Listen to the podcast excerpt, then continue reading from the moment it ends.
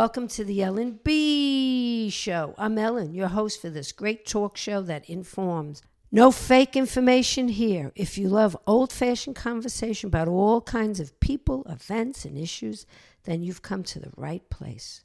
Join me and my guests as we explore. I'm coming to you from kzsm.org in San Marcos, Texas. KZSM is true community radio.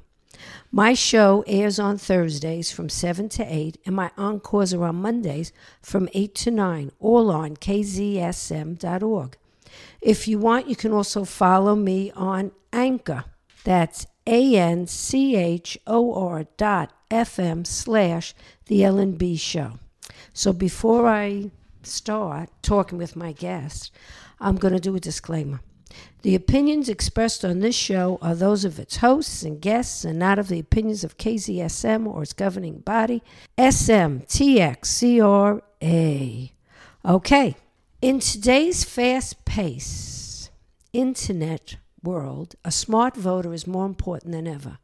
To help people, voters, get as much voting information about local elections as possible, I have invited Maxfield Baker, who is running for City Council, Place One, to be my guest for today's show. So, without further delay, help me welcome Maxfield Baker, running for City Council, Place One, and let us use this time to learn as much about him as possible. Okay, Maxfield, welcome to the show. Glad to be here. Okay, so let's get started. I read your written biography, and boy, have you done a lot of things. So let's start at the beginning, like where you were born, etc., and etc. Right. Uh, I was born in Kansas City, Missouri, and moved to San Miguel de Allende in Mexico when I was two years old, and then lived there till I was about four. And from there, I moved to the Rio Grande Valley and lived on South Padre, Laguna Vista, and then finally, my family found our lifelong home in San Benito, Texas. I moved to San Marcos in 2007 to pursue my degree at Texas State University and achieved a bachelor's degree in political science as well as anthropology with a Bachelor of Arts. Wow, you were busy. Yeah, I, I double majored and spent some time in the Associated Student Government as well, um, which is where I really had the fire put in me to be a public servant you know, representing students and fighting to cut costs where we can and encourage responsible growth. Those are issues that face Texas State as well. And so I realized very quickly that I had a passion for giving people's voice a megaphone and, you know, the, the willingness to step into that light and, and fight for those causes. Did you have to work while you went to school? Yes. Uh, I worked for the university at the LBJ Student Center as an events coordinator um, basically, we set up all the tables and chairs in the LBJ ballroom. We actually set up the voting centers every election cycle. We'd help make sure that they were taken care of and had all the power they needed, um, and worked with student organizations, inhabit the university. Did you help get people uh, elected? Yes, I uh, in that time when I found my passion for public service, uh, I also interned for Kim Porterfield um, back in the day, and that's what really got me involved with campaigns in general, doing block walking. Uh, I've been working on campaigns since 2010. Oh wow, it's 2019, nine years. Yeah, a lot of lot of public service in that realm.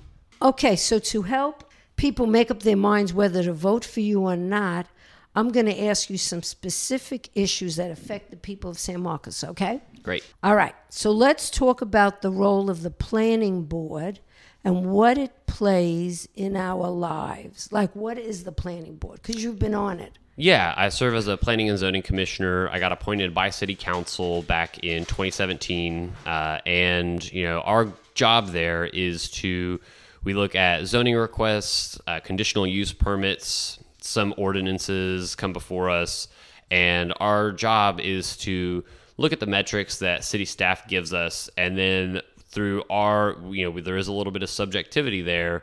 We're able to say whether or not we think that it's a good fit for San Marcos. So, is this a was this a full time job? No, the the it's a volunteer position, um, and so we were appointed by city council, and we meet once every other Tuesday, sort of alternating with the city council meetings in the exact same spot. what happens? Like a corporation will come before you, or a person will come before you, and say that they want to do something. Right. Uh, so, you know, if the zoning is in place for a developer to build what they want, then they don't have to come before either planning and zoning or city council. The the zoning's in place; they can just build it as per the guidelines for that zoning. Who puts the zoning in place? A lot of our zoning was established several years ago. We do have every once in a while the opportunity to, like we saw, I want to say five, six years ago with our downtown, they rezoned all of that smart zoning um, from Guadalupe all the way up to the highway.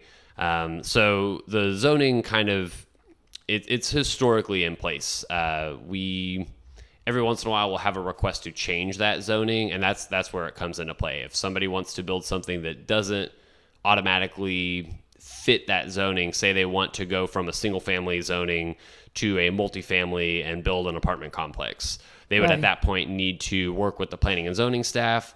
Um, and then bring it before us and, and petition us to make that change. Okay, because recently there's a lot of building from the college, a lot of dorm building, and some one of them is very tall. Uh, where did they get Uh, so- permission to do that? Or So I think you might be referring to the complex right by Italian Garden. Is that Uh-huh. correct? Kind of downtown. So that is actually not a Texas State University project. The university is not under the auspices of our watch. They we don't decide their planning and zoning issues. The university can just build whatever it wants on its own property to whatever height and design standards they like. you're kidding? No, no, that's that's one of the contentious issues we face is we'll even have developers tell us that if we don't approve their zoning, and this is maybe the most frustrating thing I've run into, that if we don't approve the rezone for the land that they're looking at, that they could sell it to the university and the university could build whatever they want. Now, the, the project you're referring to has uh, it's it's kind of been chilling on the back burner for a long time. It is Concho Commons. It's a 13 story building, and it's going to have a Target built inside of it. A Target what? Uh, like a target, like a Target shop, uh, uh, the retail store. You're Target. kidding me. No, there, there, there's a model for it up in Austin near the UT campus, and so I, I- like I really need a Target. well, you know that that's an instance where I think I'm kind of glad that it's there because it will service not only the Texas State students but also the residents that live in that building. Removing some of that traffic is going to be beneficial because they'll have a place that they can just walk to for most of their needs. You know, their school supplies, that kind of stuff, some food. Um, you know, that way they're they're not having to go necessarily to our HEBs and that other kind of stuff. That's true. I wonder how HEB feels about it. Yeah, yeah. They're they as far as I know, they've been kind of silent about it. You know, for for that building, that was passed several years ago under what's called a plan development district, which uh, we shortened to PDD. And a lot of folks were frustrated with that process because basically what that allows you to do is you take the zoning that you have in place and you are essentially able to through incentives and agreements with the city sort of go around and circumvent that zoning to build a, a specific project with specific limitations on it. And so several years ago we saw a glut of these come before our planning staff that were you know essentially being rubber stamped and we're just seeing several of them come to completion. Are those the other buildings? Um, Uh, no, it it it's. I'm trying to remember what other ones were came in under that, but I think it was like seven of them all at once, and that that Concho Commons sat empty for years and years, and just started being built, you know, within the past year or two. Part of the concern with it is, you know, and our, our fire department works very closely with these developers, Right. Um, but part of the concern is that the height of that building Right. does not allow it to be serviced by our fire department. If that catches on fire, they cannot ethically send their people in to take care of it. You know, when they're when they're fighting fires, they have a limited amount of oxygen that they can take into a burning building and they have to be able to rotate out teams. And what the fire chief explained to me is that even at a smaller complex like we saw at the iconic apartment complex up there on North LBJ that caught fire just a Right. few years ago, even in that situation, they're so limited on staff that they weren't able to properly manage that fire. They the chief said he got in there and they were surrounded and they they had to pull their men out. Just ethically, they could not go any further into that. So the people who are going to rent at this new complex, do they know that if there's a fire, That's a, a an interesting question, and the fire chief explained to me that they are going through the process of just like food restaurants get grades, that they're going through our buildings, starting with the city to make sure that the city is compliant first, and then going out to these different apartment complexes to give them a grade. One thing that I would like to advocate for is to make that public. I think it is. I, I, find it unethical, essentially, to let students move in without that knowledge. Just like when people live in flood areas, they need to be told that at the time of purchase that, hey, you live in a flood zone, you're going to need flood insurance, right? These folks should know that same information about the risk they're taking living there. So do you think that'll be made public, the That- information? That's hard to say. You know, if if it's theoretically, if it's being conducted by our fire department, it should be subject to FOIA requests. But I think that's the only way we're going to see that information. So the so the um, college does not own that property. Correct. Uh, so who owns it? if I remember, it might be a Carson property or a. I don't think it's Carson. I, I, I'm having a hard time Okay, okay, but it's it. okay, but it's not a college. Right. I thought the college. Somebody's going to make a lot of money. Right. Well, for that one. Yeah, and and you know, frankly, the infrastructure right around there is such that you know the traffic is going to be, you know, untenable in my opinion. There with Guadalupe, you know, being a small two way there, um, and then the other side street, they're they're just not gonna. I, I think that's going to be more of a headache than they realize. And the city has no authority. Uh, I mean, we because the zoning had already been decided, we couldn't turn back and and Right. deny their PDD. Right. Um. So yeah, we we're sort of stuck with the decisions of the past. Okay. Well, here's another one bicycle lanes. Hmm. Well, I'll tell you, I'm a driver and it's making it very hard for me in uh, San Marcos to drive. Yeah. So I I'm an avid cyclist. I I love to get around on my bike. Um. And you know I. I struggle with bicycle lanes myself. Um, you know, the struggles as a cyclist that we see are oftentimes we are riding in when, when, when we do have bicycle lanes they're obstructed with trash sometimes cars are parked in them and so i oftentimes will just take the lane like as my right you know? I as a cyclist we have the right to a full lane and and cars in some regards need to respect that. And so my struggle with these bike lanes is that and, and we see people on you know Facebook and stuff complain about this is that we don't really have that big of a biking culture first of all to really justify it um, you know we, we don't see a ton of people out there on their cycles We don't. and the idea is you know if you build it they will come but part of the struggle is you know it's it is heavily informed by cycling organizations um, but some of the concerns that I have are that it is it's sort of working against us. If if we're like I, I think maybe what you might be referring to is the Guadalupe one that just got repainted, right? Oh. So that's that's been Oh. I mean, the car is like sticking out in the street. yeah, and and so you know, and, and the idea of a two way bike lane, I've never utilized something like that. I don't I don't really understand the purpose of it. I think it's kind of interesting that we have the. I, I was on, I was cycling over there the other day, and we have the parking spaces open and ready to use, but the bike lanes are still blocked off by cones and stuff, which is just again reflective of what we see with bike lanes is that they're often obstructed and not very useful to us. Plus, in an area like there on Guadalupe, where the traffic tends to be more start and stop and slow, as a cyclist, that's the perfect place for me to be because I can take a lane and I'm not really slowing down traffic that much. Right. You know, to me, bike lanes belong on major thoroughfares like on CM Allen. That is absolutely my favorite bike path in San Marcos. It's not blocked by cars. It's a long distance where you can really just get going and not worry about a car door opening and knocking you off. Happens to people. Oh, it And, does, huh? Yeah, it's you know you when you're cycling, you have to be hundred percent aware. Um, you know, because you don't have a big steel frame around you to keep you safe if you fall, and a lot of cyclists also don't wear their helmets. You know, so I think that that should be the focus of our bike lanes is to put them on these longer streets instead of you know totally changing this little downtown area where you know frankly the, the cycles were doing fine. And my other issue with with cycle with bicycle lanes is as a cyclist you're stuck in this lane and everybody expects you to be there now because that's your lane. But if you need to turn, you have to cross traffic to make your turn, right? So Right. there on Guadalupe, if I'm turning right down Hopkins to Yeah, head how are you gonna towards do it? Wonderworld, you have to now cross through parked cars and then cross through traffic to get over into that lane. That's why as a cyclist, I prefer to just stay in the lane that I'm supposed to be in to make the upcoming turn that I need to do. So we're, going to just jump just a little bit.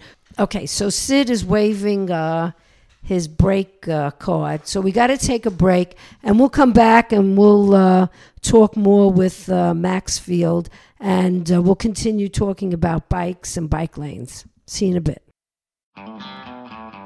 Howdy, howdy, y'all. This is Tina, your host of the 5 o'clock Friday show.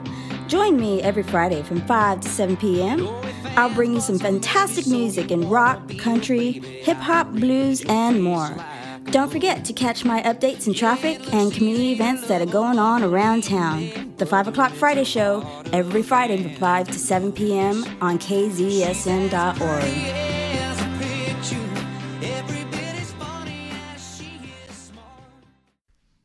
Okay, if you just tuned in, you're listening to the Ellen B show, and I'm talking with Maxfield Baker, who's running for City Council Place One in San Marcos, and we're talking about bike lanes. Who who decides? Who decided about these bike lanes? Yeah. Was our- there any input from drivers, uh, so- pedestrians? So we do have a pretty vocal biking community. There's a Move SMTX group that is focused on you know creating more safety for bicyclists and for pedestrians in general. Um, a lot of these projects are funded by our transportation department and TxDOT as well. So you know we have sort of regional partnerships that are helping guide some of these decisions and, and get the paint on the ground, so to speak. Our our job as city council members is to think all the way through a situation, right? We need to make sure that the the paint we put on the ground, the the concrete we pour doesn't need to be redone and redone and redone. Right. And so there there was some public outreach for these, although, you know, it's it's tough to make it to these and sometimes it's hard to even keep abreast of when they're coming up. While there was a lot of support from cyclists, I don't think it was something that a lot of drivers necessarily made an effort to attend because they, they didn't think that it was going to impact them in such a drastic way. Wow, because the uh, KZSM studio is on Guadalupe. We came there a couple of weeks ago and we noticed, you know, all the lines and everything. And then, so they put the bike lane against the sidewalk, which is safe for them, but then they stuck the cars out in the street. So now I'm afraid if I open my door and a car comes by, psh, there goes my car or there goes my back. Right. And and as a cyclist too, you know, like I mentioned, you might even be hit by a car door there from the driver's side now. You know, Right. like a lot of times the the way that bicycle lanes are sort of situated is that it's on the passenger side of it, so that you're riding along with traffic that way. Um, but now you'll have a situation with that two way bike lane. You know, assuming we're supposed to be riding on the right, then that means you would be looking at a cyclist and you know hopefully see them before you open your door, but potentially be be in just as much danger that way. Right. And now, as a driver, I'm going to have cyclists coming two ways at me. Right. Yeah, I I'm I'm interested to see how how it all pans out. You know, really with with what we were mentioning earlier, you know, we we're not going to have such traffic in that bike lane that it's, you know, a marathon of bicyclists going through there. Right. Um so, you know, hopefully folks are going to find out the the right way to manage each other there. Um, but what, what I think is frustrating from a driver's perspective and for our neighborhoods is when we slow down traffic, the nature of our drivers now is such that most of them are relying on their GPS to tell them where to go, what's the fastest route. Right. And with all the traffic backing up, it's only going to be a matter of time before Google Maps' algorithm finds out, hey, this is the slow route. I'm going to route you down Hutchison through a neighborhood, and then you can get out to the highway through some other means instead of going down crowded Guadalupe. And so that's something that I think you know should have been considered by City Council by in removing that lane and thinking about you know how is this going to impact our traffic patterns while it's important to provide biking options, like I said before, I, I don't think that that's the right spot for that kind of traffic change. Oh, and then and then another thing that Sid and I always talked about was the bus. Why can't the bus that the college runs and the city run? Why can't they just coordinate it and run one bus? And a smaller bus. This the the college has this humongous bus, and San Marcos is so tiny. I mean, uh, it just doesn't make sense to me. Well, that's th- there is good news on that front. We actually have brokered a deal with the university to combine our bus systems. So oh, this, very yeah, this, good. This just happened the last year or two. The city is going to be the managing uh, entity over it as well. So we're going to see an increase in ridership. Residents are going to be able to ride Texas State buses. Texas State students are going to have an option to ride CARTS, CARTS buses. And what's what's interesting to me as a former student is there's really nothing currently keeping residents off of those Texas State buses. There's not a toll you pay. You don't show your student ID when you get on it. You could just hop on it already. Oh, really? Um, part of the reason why they have the larger buses is because they're at capacity every one of them. There, I, as a student, I oftentimes would have to wait for maybe one or two buses to come by so that there would be room for me because they're packed like sardines. Really, you I know, didn't they, know they, that. They do have a really high ridership. The university has done a great job in, in this regard of kind of managing their bus routes and, and getting the most people they can on them at every time. And as far as I, I've heard and seen, there's very few accidents associated with them. You know, we've had a few people get clipped and, and hit by them, um, but it's very few and far between. Okay, I didn't I didn't realize that they were running at full capacity. Yeah, yeah. The you know there when I was in student government, that was a big issue for us. Is hey, get more buses, get more buses, and they implemented a means to add a few more each year. To my understanding, they even have like a bit of an environmental tilt to them. They use like a certain kind of gas that makes them a little a little healthier. Oh, good. Yeah. All right, that's that's good to know. That's good to know. I've got more questions for you. The environment and climate change? Two really big issues and, and ones that are super important to me. You know as as we think about flooding in san marcos which is you know the big issue that is a, a component of climate change. You know that's why we're seeing these bigger floods every year and having a harder time of engineering our way out of them. So you know what brought me to san marcos in the first place was just the beauty of the river. Growing up down in the Rio Grande Valley, we don't have a lot of community focused around enriching our parks and taking care of our community in that way. And so when I saw folks gathering around those here in San Marcos, I, my heart was lifted and I felt like I had this new sense of pride in, in the places that I live and, and where I go. And so I've made it a point for several years now to pick up trash when I see it. Um, you know, as a college student at Sewell Park, I am adamant about, you know, picking up graduation garbage that's still there today. If you walk around. What do you mean in the river? No, well, not only in the river, but all the little glitter and stuff that people throw up by the Strahan Coliseum, that is still there. You can walk around and find little pieces of it, you know, months and months later. Um, and so, you know, that has been an important part of my life here in San Marcos is being a good river steward. And I'm embodying that with my campaign as well. I'm trying to reduce the amount of waste that we see in campaigns and reduce that footprint because I think that, you know, first of all, I, I find it uh, really disheartening to see how much money is spent on politics in the first place. I mean, you know, in a in a city the size of San Marcos, fact that as a city council member running in this campaign, I am eligible to run to pay $19,000. I could spend $19,000 on signs and flyers and ads and all that kind of stuff pinch pennies from all my friends. I'm looking to run a much more cost effective campaign. So I have dedicated myself to doing a lot of my block walking on my bicycle for the neighborhoods that I can reach from my neighborhood, as well as I am having it printed today so that I can go up on campus and have students take a picture of my uh, push card instead of handing out one to every single one of them. And trust me, having worked on campaigns for a long time, you go through thousands of them in even a single day. So it's incredibly important important that we be conscious of that in these elections and that we do our part as candidates to lead San Marcos by example and reduce the amount of waste that we produce. So I'm ordering fewer campaign signs and being more strategic about their placement. And like I said, I'm trying to reduce the amount of paper and stuff that I'm that I'm using as well by utilizing social media and doing great interviews like these. Uh, what area are you? Uh, are you? Uh, place one is what area? Uh, so in San Marcos, it's at large. So the the places don't necessarily reflect a specific precinct or region. Anybody in San Marcos will be able to vote for me in this upcoming election. So why do they have place two? You have place one, and then you have. You know, it's I think it's just a matter of convenience. It's a question I don't really necessarily know the answer to. It's spelled out in our city charter that that's the way it is, and we just haven't changed it. I think the idea was that at some point we might be at the uh, population cap that would necessitate moving towards something like they have in Austin, where they do have specific districts for those places. Okay, so there are four people running then, and there are two seats. In the place one race, it is myself and Mark Gleason. In place two, there are three uh, candidates Saul Gonzales, Lisa Marie Coppoletta, and Devin Barrett. So people can vote for, they have to vote for just place one, and then they have to vote for place two. Correct. Yeah. Oh, okay.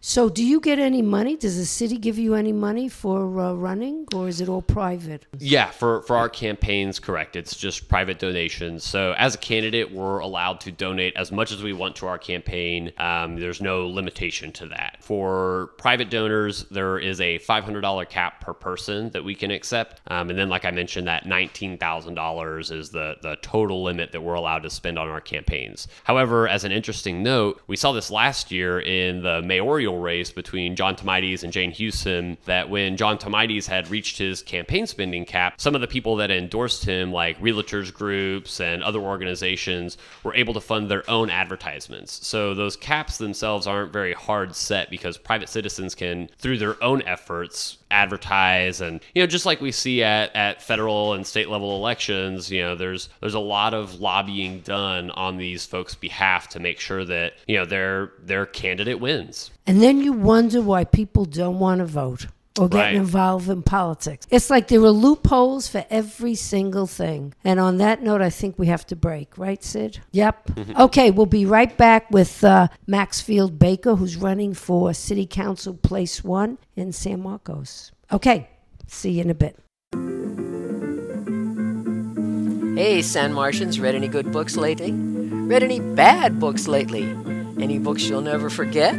Any books you want to fling directly into the trash? Whatever you've been reading, or not reading, join us Tuesdays 4 to 6 for Bookmarked, all about books and reading in San Marcos and the world.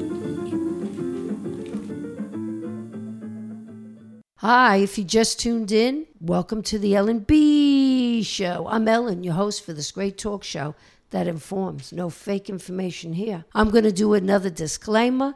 The opinions expressed on the show are those of its hosts and guests and not of the opinions of KZSM or its governing body, SMTXCRA.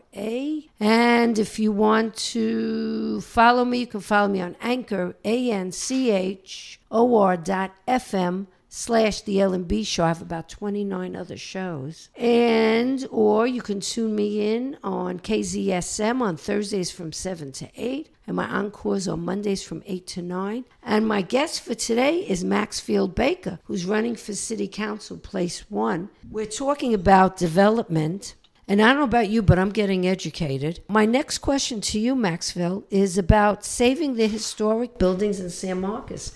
I really want them saved. Are they in jeopardy? Are they going to be torn down? Right. So this this kind of goes back to what we were talking about earlier with zoning, right? Right. So uh, you know the big one that really shocked everybody was the old telephone building that was torn down there on San Antonio Street, and it really lit a fire in a lot of people that had been already decrying a lot of this and saying we need to do something. And I think it is what finally put some action behind it. So we now have a historical resource resources survey that we just finished and city council adopted to sort of start pulling policy from and start creating these policies to help us safeguard some of those historic assets that we have in our community because I believe, you know, what people want out of a historic district, the reason cities fight for them is because those are what give our community a sense of place and a sense Right. of legacy. You know, people can walk down the street and say, I remember when I was a little kid seeing that building, and then they're walking their grandkids there, and, and, and that's just beautiful. You know, that's that's where communities thrive is when they can have that sense of passing on to their children. And so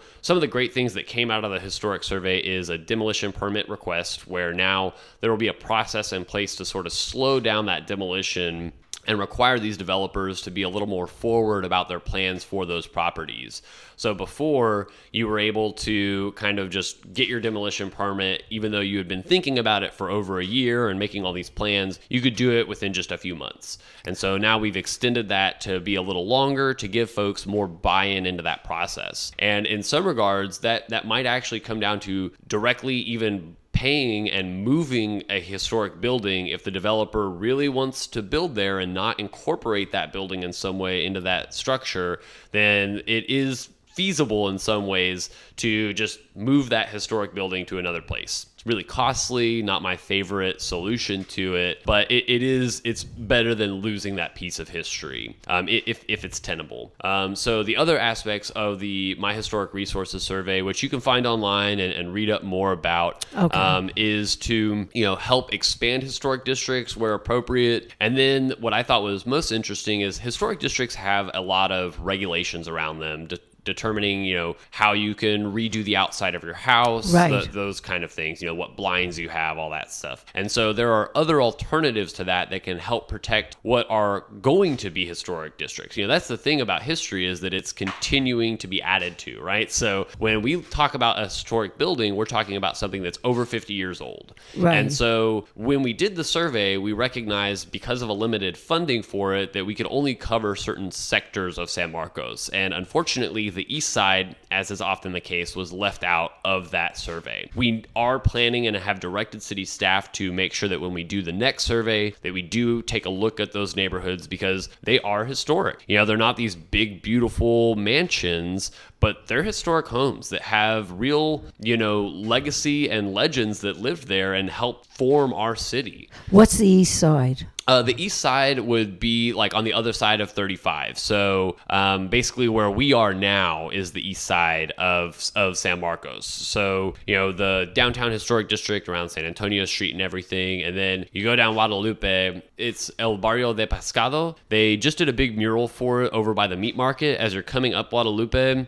um, and you know kind of across from the bowling alley. There's the school there. Back behind Right. there, there's a whole neighborhood near the fish hatchery, and a lot Oh, of we've that is is on the edge of being historic. Uh, That's just because it's been built for a long time. Even my neighborhood, Rio Vista Terrace, you know, those used to be like army style living back in the day uh, when we had more of a, a base presence here in San Marcos, and you could still see remnants of it. You know, I live on Haines Street, and most of those are duplexes because that's where the lower ranks would stay. And Oh, then as you go up Field Street, Cheatham, and Sycamore, the houses get a little nicer, get a little bigger, and that's where the, the higher brass would live. And so, you know, we have history all around us. And, Right. And we have to recognize that, you know, it's only the limitations of funding that are keeping some of these districts from being fully actualized and fully protected. Oh, I didn't know that. I mean, this subdivision that we're in is um, 10 years old, 12 years old, you know. So uh, another fif- another 40 years and we'll be a historic district. I think people need to be informed about all this. And I think people move here because San Marcos is historic and Right. it's different than all the other places. And we don't want to really muck it up with um, all these fancy modern buildings And, you know, what we have to keep in mind. like Austin. And, and what we have to keep in mind that we're, we're seeing examples of in Austin is, you know, as we grow as a city, you know, the, the dirty word is gentrification, right? That's and, and oftentimes it's going to target neighborhoods like mine and like Barrio de Pescado because if we get flooded out, then that's easy property to pick up and buy and redevelop. And so we need to make sure that we're are we're protecting our neighborhoods not just from overexpansion into their areas, but also in terms of flooding and making sure that we're not displacing our residents with property tax increases and the like because that's one of the more devastating aspects to it. You know, if if my neighborhood was to be, you know, priced up to a point where all of us had to leave, then that's where you get those out-of-state developers and and you know people with deep pockets that can come in, buy a little group or cluster of houses and then densify the heck out of it and there you go. You're experiencing gentrification. And you know, honestly, when we had they introduced roundabouts into our neighborhood, to me that was a, a big sign that hey this development's coming. It's probably 10 years out you know before and I, i've seen some of the houses go up for sale and lots sit vacant and when I see a lot sitting vacant for a long time, Right. it makes me think that they're waiting for a big development cash check to come. to come. Yeah. So what will you do with city on city council? You know, I think one of the great things that has come out of the uh, SMTX Housing for All survey, which is did a, a comprehensive study of what we could do to create more affordable housing. And one of the things they discovered was that displacement factor. So instead of letting people's homes age and age and age and then eventually they're not livable there is an effort now to help revitalize some of those houses and bring them up to code make sure that they have sealed windows and other environmental needs met um, and to you know kind of give them a little facelift so that those folks can pass that home onto their children and their grandchildren instead of having to sell it for you know whatever they can get Oh, that's wonderful. How um, how would people know about this program? Right. That's always the toughest part is getting the education out there about these programs. And from what I've seen, the city has done a lot better job in the last year of holding more community conversations. Uh, we actually have one for my area, for my sector, on no, or sorry, on September 11th at the let's see, at the El Centro Hispanic Cultural. It's not a museum, but um, they're on Lee Street. So, you know, that's going to be an opportunity for us as a community to get together and voice our concerns and learn what applications and stuff we, we have access to. Okay, so how are you going to get the information out to people?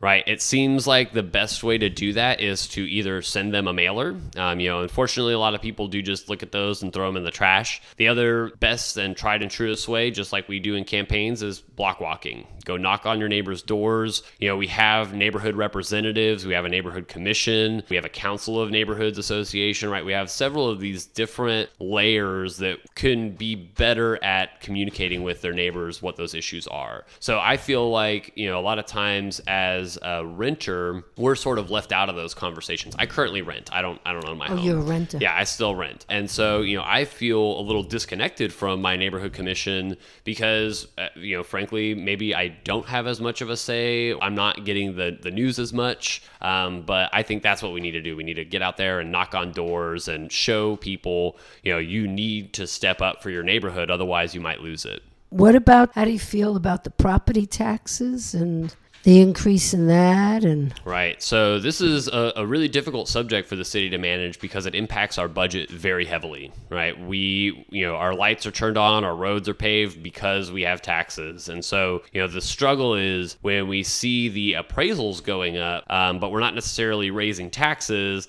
Then your effective tax rate still goes up. Right. If the appraisal goes up, then that's that's going to make you pay more money. And so what I think we need to do is empower more of our citizens to be able to fight those unjust appraisals.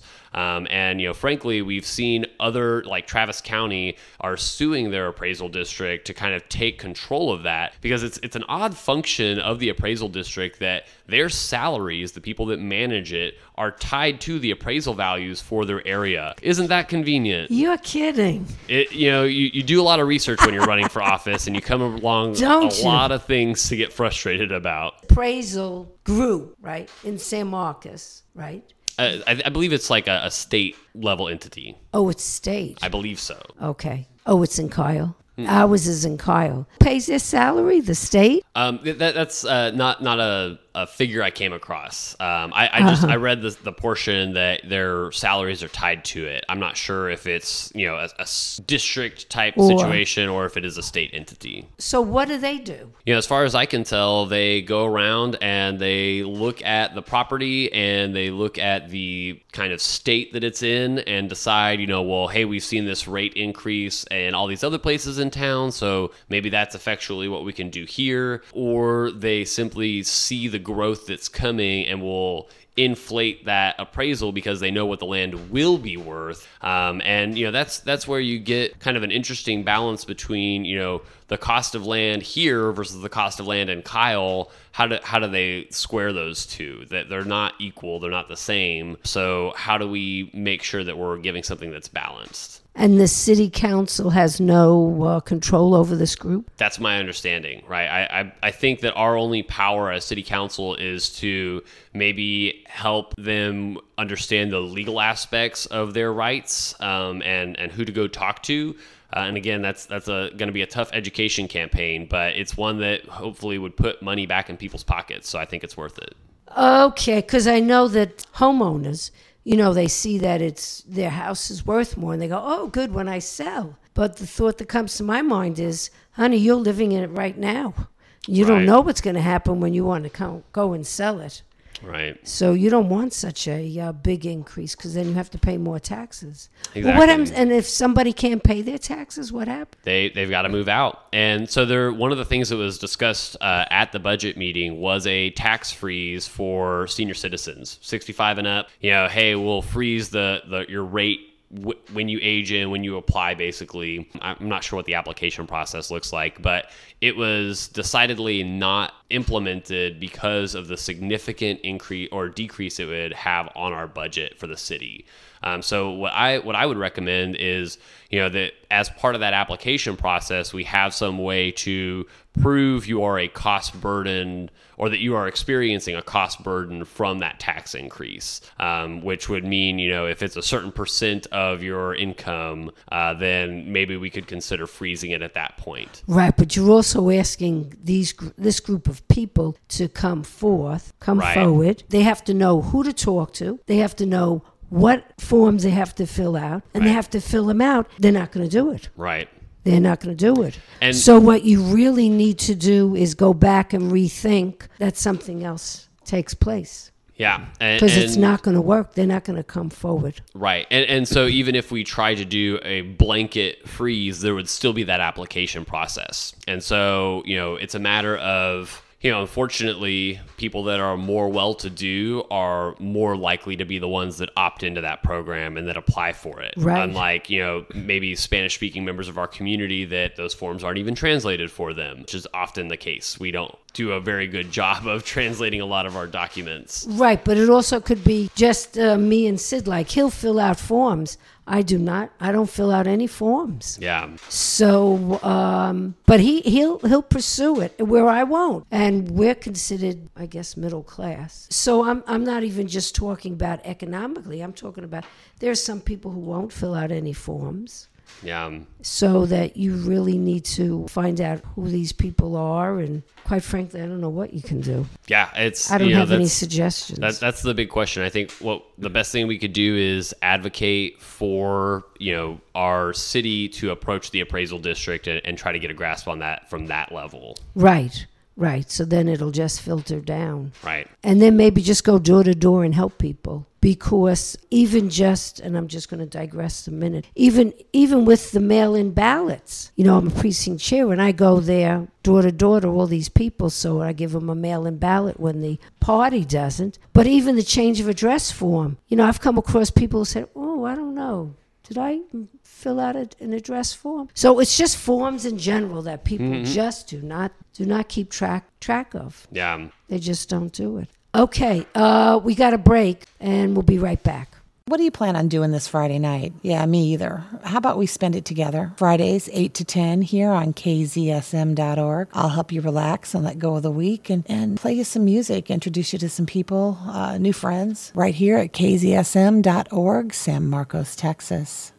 Okay, we're back. If you just tuned in, you're listening to the Ellen B show, and I'm Ellen. And I've been talking with Maxfield Baker, who's running for City Council Place One. And I don't know about you guys, but I'm learning a lot of things. Some things I don't like. Some things are very confusing. Okay, another confusing issue is the voting centers. Oh, how do you feel about voting centers? Sure. So the idea behind a voting center was to help make it easier to vote on election day. And that's really the only change that these voting centers have put in place is that on election day, instead of having to vote in a specific precinct, now, just like during early voting, you can vote anywhere you like. Controversy that we saw around them this year and, that we're still sort of hammering the nails in about is whether or not we would have one of them on campus where it has historically been, and then one of the voting centers on the east side of town over on Broadway, that's uh, one of the health centers here for San Marcos, was also a historically used uh, area. But they were taken off of the list this year because of concerns about parking, uh, name, namely parking. And so, you know, the idea was that the one on campus didn't service everybody that if you were a regular citizen that does isn't a student doesn't have a parking pass that you would have to pay to be in the parking garage to go and vote. And as we all know that's you know too close to a poll tax. So that that's why it was removed as a voting center because we didn't have easy access to parking. The university, in communication with the county commissioner's court, as well as some student groups, um, figured that they could forego the cost of parking for that day and validate people's parking to let them go on campus and be able to vote just like anybody else. So that was a big win. You know, like I said, having worked at the LBJ Student Center and seen the lines of people in there, it's it's incredibly oh, it was important. terrible last time. Right. Yeah. They. I mean, was, like, students were waiting hours two and and three hours. Right. And so, Right. so to me, that didn't justify saying we don't need one. If anything, like UT does, we might need a second polling location Yes. on the Texas State Well, there, campus. there are 30,000 students. right. If half of them vote, that's 15,000 students. Yeah. I think they warrant their own voting center. I'm Right. sorry. Yeah, yeah, and uh, so the other one on Broadway, same concern. It was about parking. You know, if a, a whole bunch of people showed up there, then it would be un- unserviceable, and you know, people would be parking on the street and all, all sorts of crazy stuff into the neighborhood. Uh, however. Having voted there myself, you know, I never saw uh, an overflow of people. Right. It was it's probably one of the fastest places I've ever voted at in town. And so, you know, I think the change to voting centers is is overall a benefit. Um, just because on election day proper, you know, if you see a spot that's really crowded, you can just go find another spot and go vote there instead of having to try to filter into your precinct. Right. So they are doing the health center. Right. Right, which is good because the people in um, in this subdivision, when I would ask them where do you vote, oh, the health department. I said there are others. Oh no, we only go to the health department. So Yeah. you know, Yeah, that it's was- ingrained. What I don't understand is how come they don't use the library? Well, no, not the library, but the activity center. Everybody goes there. Yeah, I'm not sure. Uh, uh, just plain and simple, I, I don't know why that wasn't one of the listed ones. All right, continue. I'm sorry I interrupted you. No, no. I you know that's I, I think that kind of covers voting centers. They you know they are a little controversial because we were removing some of them, but that was really it. Now that we've got those, you know, we they had a, an emergency county commissioners meeting where we you know had a lot of people show up and say we need these. We found justification from the university to put it there, and and as far as I know, those are moving forward, and we're going to be able to vote there this year. And then also, from what I understand, is that more will be added next year That- if if we need it. Yeah, yeah, that's always an option to add more. They, they could try to change them around again next year and, and give us less. You know, it's it's something we're going to have to be vigilant about. There Who was- controls that? Does the city council or does the county commissioner? County commissioners have a little more weight on it than we do, um, and city council goes through an approval process for them. But it, it, it inevitably is something that kind of is handed to us from the county. Oh, so do you have any weight with the county commissioners? Uh, you know, we Do have, they listen to you? I, I believe so. You know, with Ruben Becerra being elected this year, he or this past year, he was the one that really made a push for these and and made sure we had that special meeting and brought the extra attention that we needed to the issue. So I, I think you know we at least have the ear of two fine folks up there uh, that are making that push. Right, and then um, Jane, um, the the mayor, Right. She was there too, and she made a Right, and a and speech. my my favorite part about Jane is always how detail oriented she is. So so for example, the voting center at the LBJ Student Center, they when it was going in front of council, she noticed that it had the general address for the university, which is like 601 University Drive or something like that, and that would take you to the wrong building. So she made very sure that on the postage that goes out telling people these are where all of our voting centers are and what we post online, Right. it has the actual physical address for the student center so people go to the right place. ah okay, because I know it was a mess last year. Yeah, and I and mean, it was a mess. and you know students were skipping class to to stay in line and vote. It was it was a big deal. And you know, I'm I'm projecting we're going to see twice that kind of involvement in 2020's election. Yeah, yeah, yeah. Um, do you think that there's going to be because there are like thirty thousand students? Do you think that there'll be a place for a student either on the uh, county commissioners or on city council? So back when I was serving in student government, we had a student government liaison to the city council. I'm not sure at what point that stopped happening, but I, I think it is a pretty significant loss to not have an active member of, you know, some, you know, quote unquote prestigious organization on campus kind of reflecting some of those values. Uh, you know, on the other side of that, we have tons of students that feel empowered to show up to these meetings and be informed and fight for their rights. And, you know, they're doing a pretty good job of that on their own. Giving them a, a seat there, though, really codifies that we expect them to be there and that we welcome that into the conversation. So you would be for it? Yeah, yeah. At least, at least in a, an advisory role. I'm not sure when when it was uh, back when I was there. The student government representative did not have a vote Right. on anything. Right. Um, you know, I don't, I don't know why they couldn't have a vote other than us having to rewrite part of our charter. I mean, Right. that, that would that would be the main limiting factor is that we just don't have that already set in place. All right. Okay. So how do you propose to get more people involved in local issues? I think the main way that you know our city council members fuel that fire is to lead by example. Um, so you know if we want people riding bikes, then we should be riding bikes ourselves. If we I want, can just see Jane on a bike.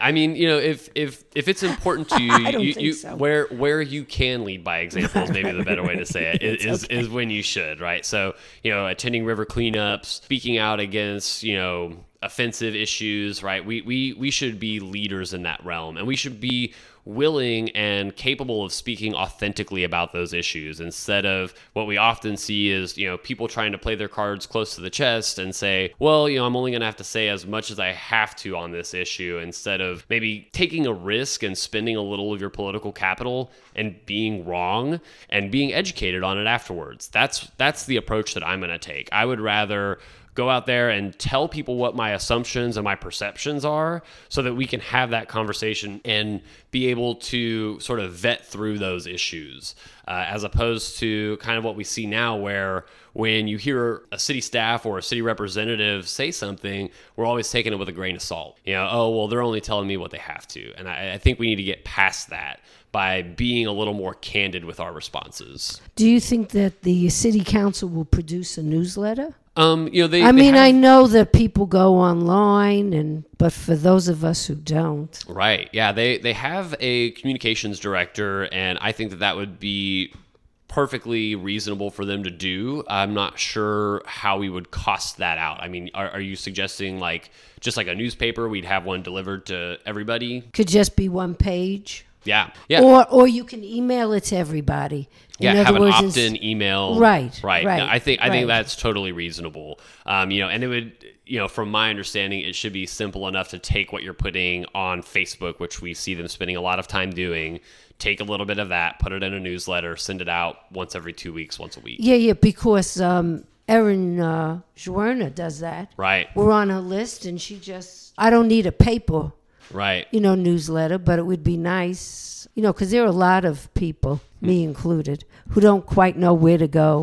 Yeah, and know? and in that same vein, uh, you know, something that I would love to push for is to have that also translated into Spanish. You Yeah, know, so definitely. So many of our the members of our community are locked out of these conversations because we don't translate. You know, we spend thousands of dollars to create a survey about my historic stuff and you know housing for all, and it is not translated into Spanish. That that to me is is wrong. Yeah, no, I'm glad you brought that up. No, definitely, definitely. I've It has to even I've even made a point on my push cards, like on my campaign flyers as I'm block walking, to have that information. I have it an English and a Spanish, so that you know voters know when voter registration is, what I stand for, when early voting is, you know, all that kind of stuff, because that's that's important and that's what our community is made of. Oh, so okay. So how do you how do you propose to get more people involved in local issues? Yeah, I, I think doing more block walking, pushing those community conversations, you know, just really opening our arms to our neighbors instead of what we see a lot, which is, you know, I people barely know who their neighbors are. I think we need to kind of start with that.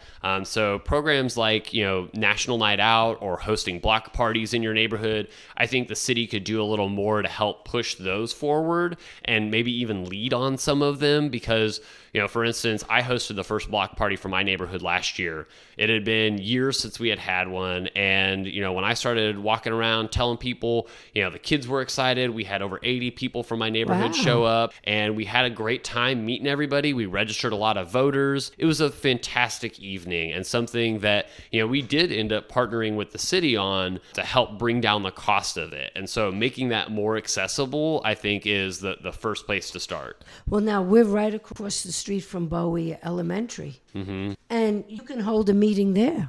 Right. You can hold a town hall, and people from this area would come.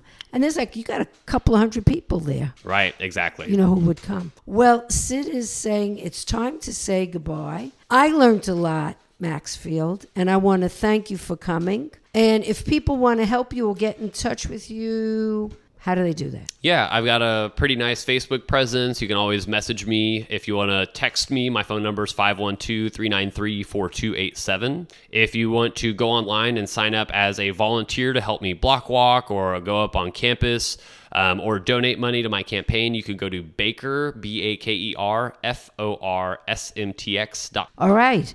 So before I say goodbye, I got my poem. It was written February 22nd, 2015, 2:30 a.m. That must have been a night I couldn't sleep, huh, Sid? It says walk. Walk softly, tread lightly, leave no footprints, for this earth is only your home temporarily. So get involved, people. You got to vote. You got to know who you're voting for. It's not easy to know all the different candidates, but uh, it's worthwhile at the um, in the end. All right.